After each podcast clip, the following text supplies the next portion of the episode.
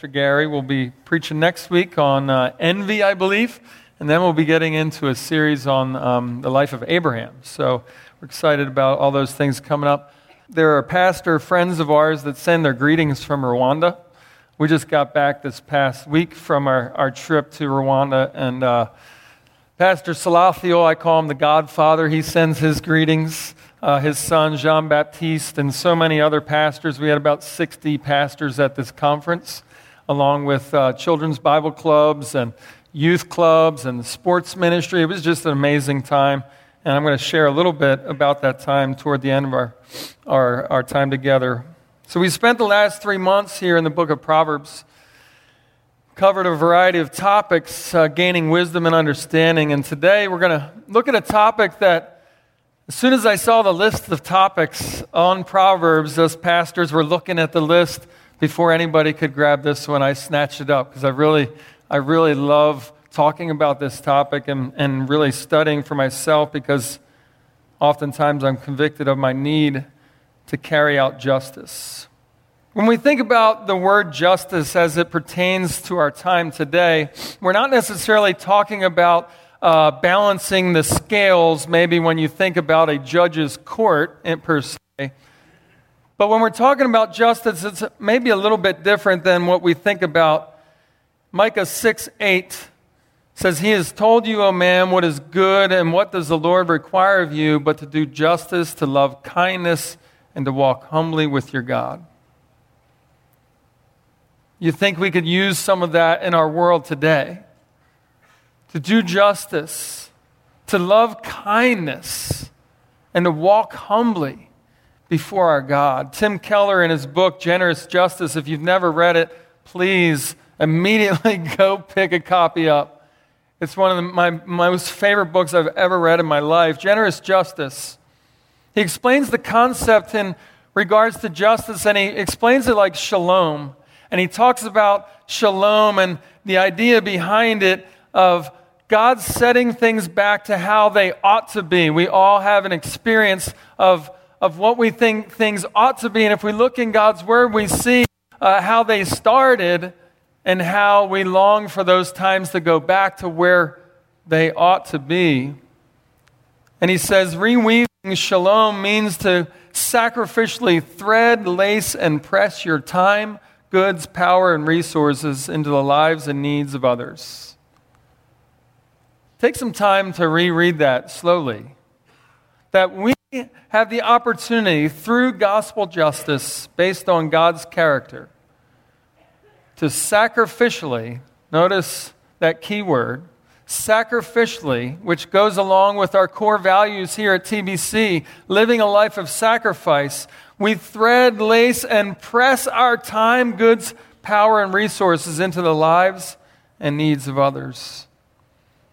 Also, on the topic of justice, Jonathan Edwards, in his, his long paper, The Duty of Charity to the Poor, he states To love our neighbor as ourselves is the sum of the moral law, respecting our fellow creatures, and to help them and to contribute to their relief is the most natural expression of this love. It is vain to pretend to a spirit of love to our neighbors when it is grievous to us to part with anything for their help. They who love only in word and not deed have no love in truth. You can look in the Gospel of John, you look at 1 John, all throughout these chapters, you can see commands to act in love, sacrificial, deep love that oftentimes can cause us harm, can get in our way, can get in the way of our scheduled things that we have going on, but to put pause on those and to sacrifice our time, our energy, and resources for the sake of others. We're looking at the book of Proverbs and we're going to get into that, but there's so many great verses on this topic. We need to look at one more here, a set of verses in Psalm 146. If you turn to Psalm 146, verses 5 through 9, there's powerful set of verses that we can read on this topic. Psalm 146, 5 through 9. Blessed is he whose help is the God of Jacob, whose hope is in the Lord his God, who made heaven and earth. the sea and all that is in them, who keeps faith forever, who executes justice for the oppressed, who gives food to the hungry. The Lord sets the prisoner free. The Lord opens the eyes of the blind. The Lord lifts up those who are bowed down. The Lord loves the righteous. The Lord watches over the sojourners. He upholds the widow and the fatherless, but the way of the wicked he brings to ruin. Oftentimes, especially lately, we see that wickedness seems like it rules. Wickedness seems like it runs this show right now. But when you read these scriptures, these scriptures are timeless. And they show us that God is on his throne, that God is in control, and he loves the oppressed. He looks for justice for the oppressed, for the sojourner, for the hungry, for the needy, for the widow, for the fatherless. And how is that supposed to be accomplished? Does it magically happen? All of a sudden, God starts zapping people and saying, All right, you're free from jail. Okay, you're not hungry anymore. Oh, here's the Father for you, right? That would be pretty cool if He did that. But no, He's chosen us, the body of Christ, to be His hands, His feet, His mouth that speaks and acts on behalf of what He's said in His Word. So let's look at Proverbs and see what it teaches us about gospel justice. So there's four things that pursuing gospel justice does to us. Oftentimes we want to know what can we do? What can I do? And when I take people to Rwanda or to Galveston or whatever it is, someone comes to volunteer at the Outback, they're like, what can I do? What can I do? What can I do? But before I can do anything, I need the Word of God to do something to me. Because if the Word of God doesn't do something to me and change my heart, then all it is is a bunch of empty action and trying to earn something and trying to maybe get a pat on the back or something like that. But if I'm not changed first by the Word of God, then it's kind of wasted effort. So, first of all, pursuing gospel justice, it wrecks our desire for comfort. It wrecks our desire for comfort. Proverbs 31:19 says, "Open your mouth, judge righteously, defend the rights of the poor and the needy." You know, speaking up may cost you. It'll definitely cost you on Facebook, but a lot of social media. But that's not what he's talking about here necessarily but speaking up for the rights of the unborn, speaking up for those who are hurting and in need, speaking up for those maybe that are downcast in society or ostracized or even put to the side in a group that maybe they don't belong with us type of attitude. Speaking up can oftentimes mess our comfort level up. And sometimes we just keep quiet to continue on in our life without ruffling any feathers, without causing any discord. And the reality is, we are called to open our mouths, to defend the rights of the poor and needy. Proverbs 22 9 Whoever has a bountiful eye will be blessed, for he shares his bread with the poor. Bountiful eye. I love how Solomon puts these things, but for us to understand that, a bountiful eye is simply giving generously. Is us saying, God has blessed us with so much to do what? To keep it? To hide it away? To, to save it and, and someday have some great retirement? No offense to those that are saving for retirement. But is, is that the goal with the things that God has blessed us with? He says here, Whoever has a bountiful eye will be blessed. And you know what? Sometimes that can mess your comfort level up. You know, you meet with that financial advisor and he's like, this is what you need to do to get to here someday, right? Whatever that is. Or you can sit around and watch infomercials all day. I don't know. Uh, I'm sorry. But whatever that is, that goal that guy pitches you, right? And he says, Someday you'll get here and you can do this with your life, with free of worry and all these things that, sorry for your financial advisors out there, excuse me. Uh, but the reality is this life isn't about being comfortable someday. It's not. It's not about you sitting around enjoying uh, lemonade every day on your back porch for the rest of your life. No offense to lemonade. I love lemonade. But the reality is, our lives are not to be about comfort. Our society tells us that and tells us to make ourselves comfortable. I was on a plane to Rwanda, and for a moment, I was a little upset they got my seat wrong.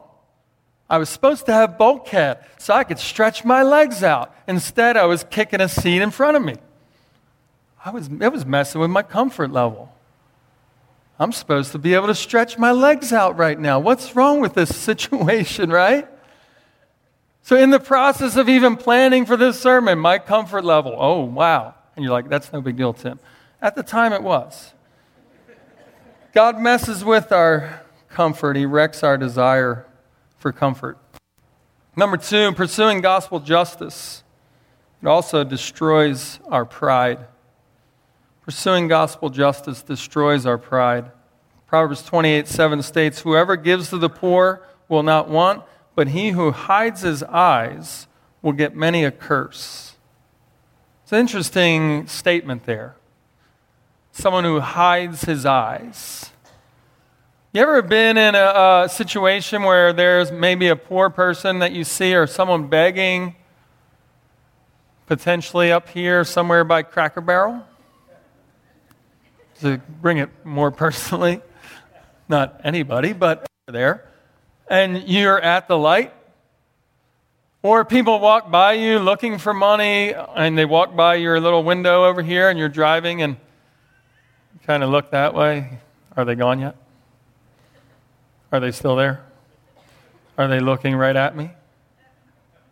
The idea of hiding our eyes, now that's a literal example of it, but the idea isn't just a literal thing, but the idea can be just a mindset of, of not being bothered. Not being bothered or being so filled with whether it's entertainment or something like that that I, I can't really see the needs of others in front of me. That I'm, I'm blinded to the needs of people that are all around me. And the idea of being hidden from our eyes is this idea, and there's a number of things. Maybe the idea of I'm better than you, you're not worthy of my time, or my agenda is most important. So oftentimes, our pride can hide our eyes from those who need our time most, those who need our energy most those who need our resources most. But because we sit here and maybe we look down here, our pride gets in the way. But pursuing this gospel justice just destroys that idea and even ability to have pride because we see that we need God's justice as well. We need to have hope. We need to have peace. And us being blessed with that is the opportunity to give it to someone else. And so it destroys our pride. And then also pursuing gospel justice keeps us centered on our foundation. If you look at the Proverbs, you see so many times in Scripture, and I just have four different ones here under this heading that have the Lord in it the Lord. It keeps saying the Lord, the Lord, the Lord, and it's a powerful set of verses. Proverbs 19, 17 states, Whoever is generous to the poor lends to the Lord, and he will repay him for his, need, his deed. I had to slide a psalm in here too. Psalm 37, 27 and 28 states, Turn away from evil and do good, so shall you dwell forever. For the Lord loves justice, he will not forsake his saints. Then Proverbs 22, 22 and 23. Do not rob the poor because he is poor, or crush the afflicted at the gate, for the Lord will plead their cause and rob of life those who rob them. Pretty powerful statement. And then Proverbs 28 5 states, Evil men do not understand justice, but those who seek the Lord understand it completely. So if we're going to pursue gospel justice, we have to see that God lives there. That it's not something I go do over here and then I come back here to center. I go out and I deliver justice and then I come back to my everyday life. The reality is, your foundation is God. God lives in justice. You should be living in justice. This is you, who you are, living out your faith. Jesus Christ is the foundation of justice. Mark gave us a great verse that talks about his presence and the fact that Jesus is the rock. Jesus is the rock, the foundation we build our life, life on, and that's what he was all about justice. The poor, the needy, the outcast the people no one else wanted to hang out with. Here's Jesus. You want to know his heart? You want to feel his presence? Be a part of justice. Live it out. That's where he is. That's who he is. That is the foundation. Is gospel justice. God and justice, they're unquestionably tied together. He is our foundation for everything, including gospel justice. And then also, pursuing gospel justice brings us together in community. Pursuing this justice binds us together. I don't know if I've ever seen more close knit people together than those who are on a team together, so to speak, unified in a goal for seeking gospel justice. Whether it's locally here, people working at CTLC, Feed My Sheep, Helping Hands, all these different Body of Christ clinic, all these different places. But you see people serving and loving others together. There's a unity that comes that can't be described. We go to Galveston and we see a bunch of junior high kids on spring break who normally would be going somewhere else just entertaining themselves or having fun and goofing off and, and in some ways maybe wasting their time. I don't know, possibly. Fortnite, maybe. But instead, what do we see? These kids coming together with a common goal, common purpose of seeking justice for others and serving one another in the process. And there's this unity that takes place that can only be, be described when you look at Scripture and you see this bond that we have based on our foundation. And we can look at a few verses here in Proverbs and then also one in Isaiah. Proverbs 29 7 A righteous man knows the rights of the poor, a wicked man does not understand such knowledge. Community brings us into an understanding of the needs that are out there. So many of you small groups represented out there have taken time and continue to take time to bond together and come together in community based on the needs in our society.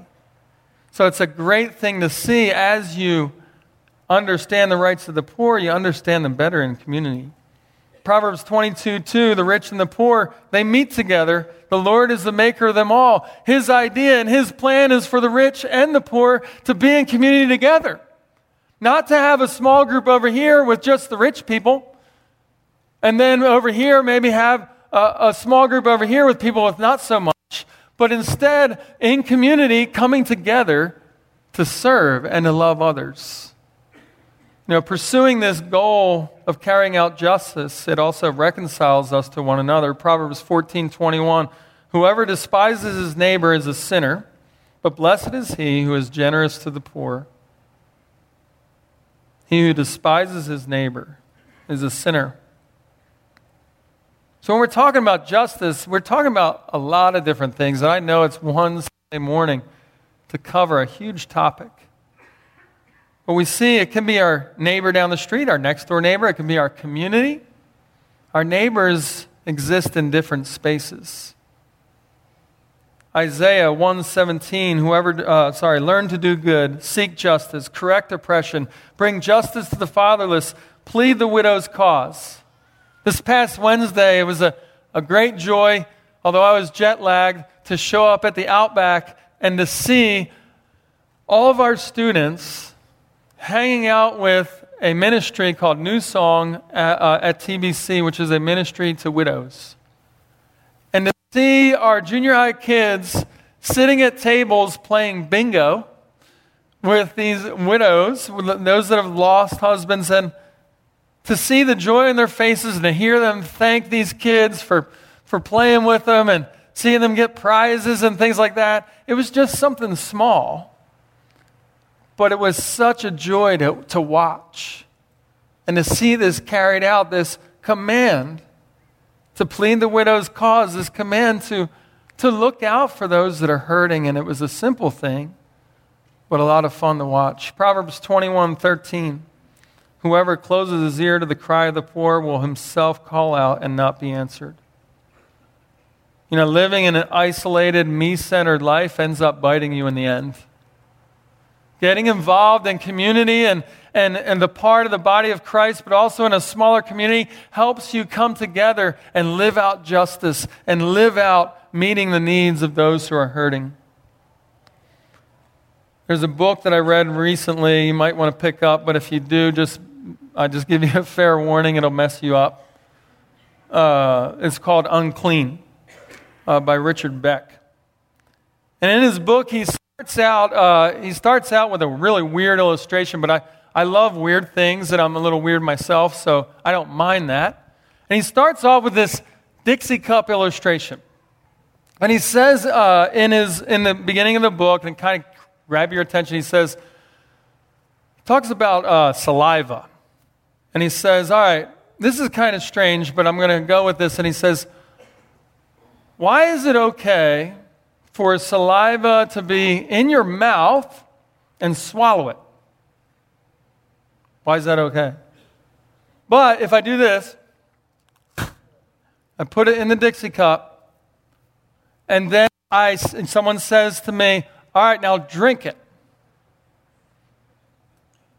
You good? All right. So, Teresa, I like to mess with her, germaphobe. Uh, so, so we say, drink it. Why is it that this stuff that was just in your mouth a second ago is unclean now and you can't drink it? Like the air, the particle you get, and we're not doing all this science. I'm just saying basic, just come on down here, right? Just simple understanding of disgust. He tries to help us understand disgust. So we don't mind swallowing what is on the inside, but we're disgusted by swallowing something that's outside, even if it's something that was inside just a second ago. The author goes on to explain the meaning behind the Dixie Cup illustration. He references Matthew 9 and the problem that the Pharisees had with Jesus picking a tax collector for his team and also hanging out with a bunch of sinners, eating dinner with them, drinking with them, having fun with them community with sinners. And he talks about this a little bit, and he goes on to quote Arthur McGill in his book Death and Life in American Theology. He says Americans devote themselves to expunging from their lives every appearance, every intimation of death, all traces of weakness, debility, ugliness, and helplessness, helplessness from every part of a person's life. We pretend that the lives we live are not intrinsically mortal. Richard Beck goes on to say disgust motivates us to avoid and push away reminders of vulnerability and death in both others and ourselves. What is needed to combat this illusion is a church willing to embrace need, decay, and vulnerability. This concept gave me the biggest gut punch of my life when I was reading this book. It hit me so hard because it was a personal thing when I was thinking about uh, losing Candace's mom recently.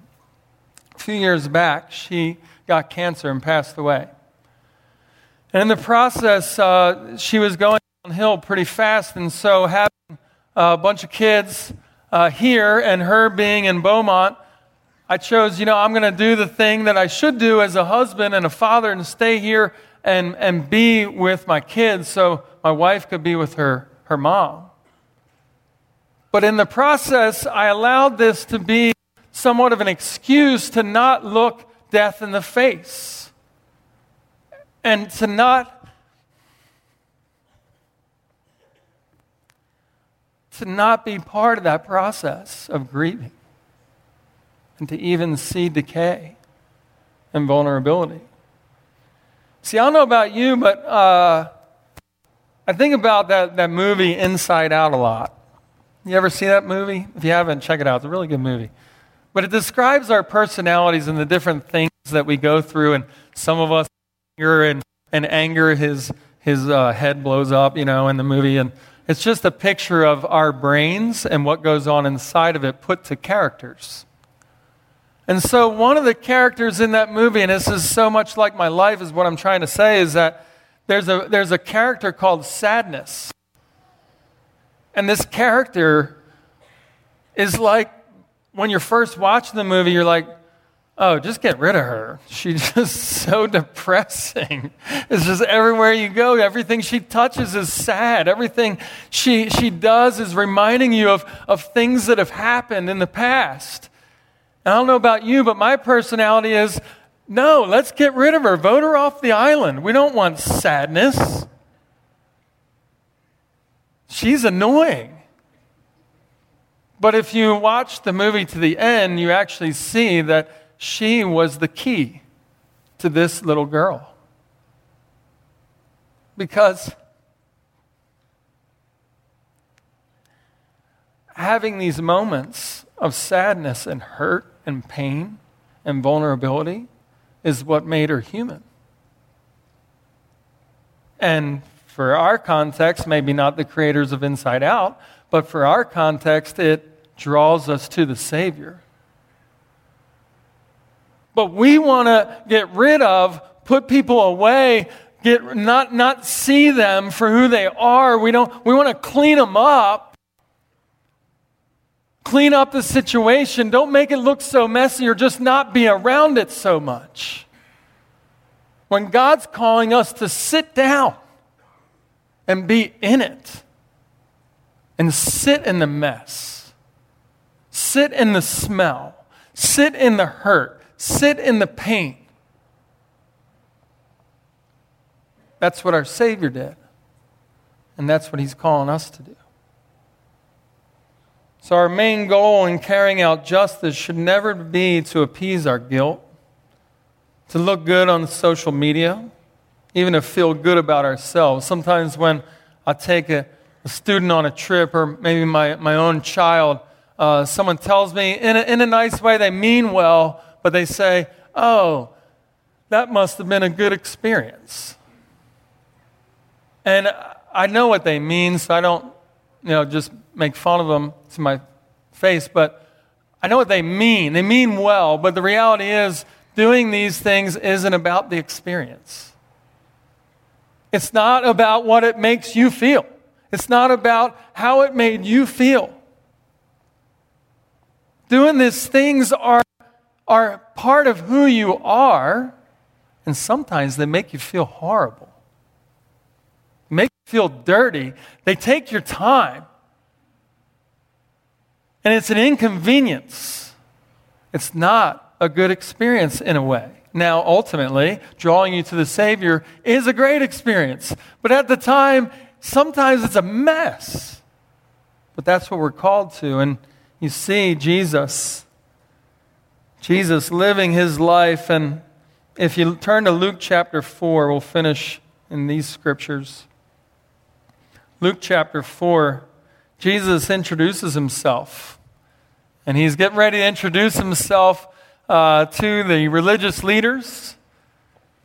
And he had just come off his, just growing up in his youth. And here he is in Luke chapter 4, verse 17. Notice how Jesus introduces himself, quoting the prophet in the synagogue at the beginning of his ministry. Here he goes. And the scroll of the prophet Isaiah was given to him. He unrolled the scroll and found the place where it was written The Spirit of the Lord is upon me, because he has anointed me to proclaim good news to the poor. He has sent me to proclaim liberty to the captives and recovering of sight to the blind, to set at liberty those who are oppressed, to proclaim the year of the Lord's favor, and he rolled up the scroll, gave it back to the attendant, and sat down. And the eyes of all in the synagogue were fixed on him, and he began to say to them, Today this scripture has been fulfilled in your hearing. What a bold statement. He's about to wreck his comfort level. That statement was fulfilled in the Son of God, Jesus Christ. That statement of gospel justice was fulfilled in our Savior. If you don't know Jesus as your Savior, you never embraced Him as your Savior and King, then it's difficult for you to carry out gospel justice. You can carry out justice, but that's why I added the word gospel. You can carry out good works and make yourself feel good. But true gospel justice is only found in those who have trusted Jesus as their Savior and only have Him as their foundation. So we think about the idea that we started with this idea of gospel justice making crooked things straight. And it brings me to a great picture that you can see on the screen, I think, next. And it's a picture of the Godfather in the middle. His name is Salathiel, and his wife uh, to the right uh, is Mary Rose. These two people live gospel justice better than most anybody I've ever met.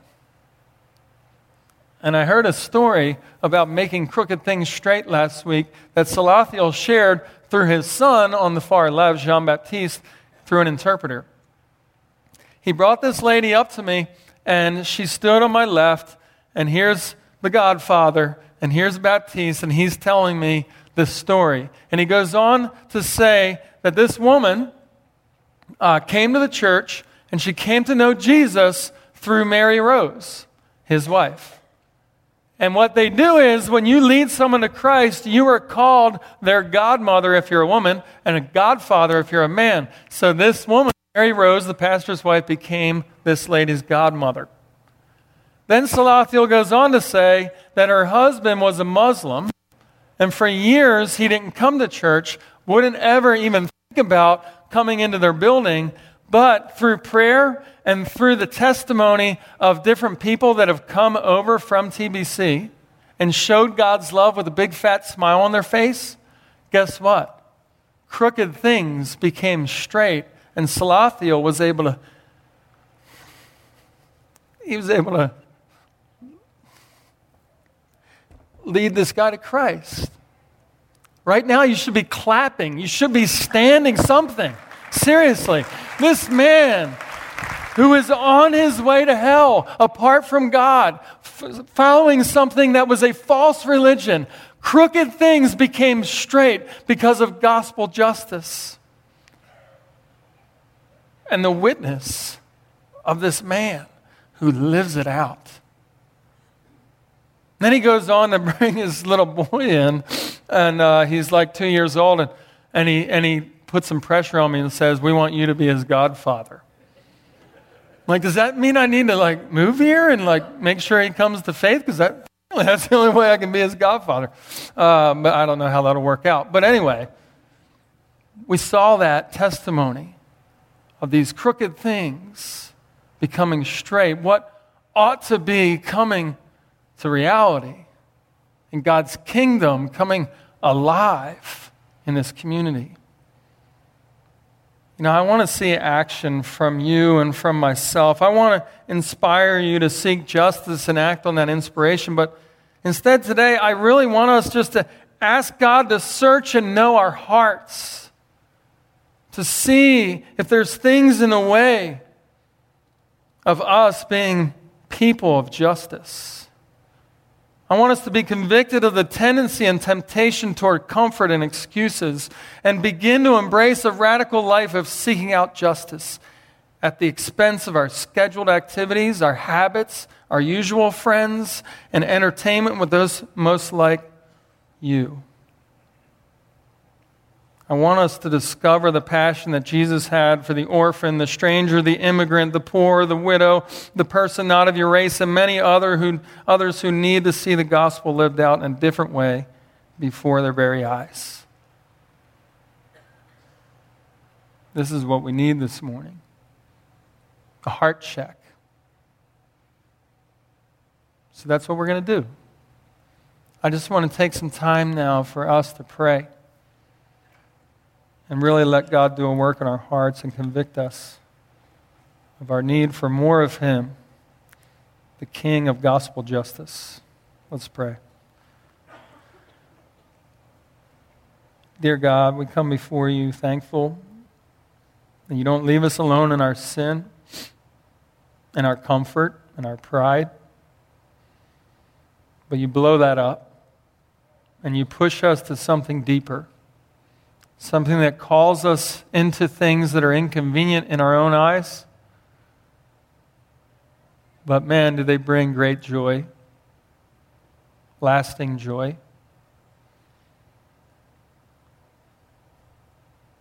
As you sit there in your seat today, just take the time to talk to God. Ask for the Spirit to search your heart.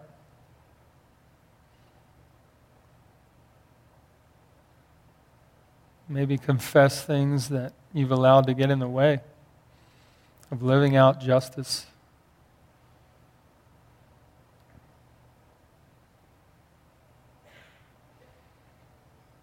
Maybe you don't know the Savior. You came here this morning not knowing who Jesus was. And I want you to know that you can take time right now, allow the Spirit to convict you of your need for a Savior. And in your seat, you can call on His name to come into your life and transform you. The forgiveness is already there for your sin.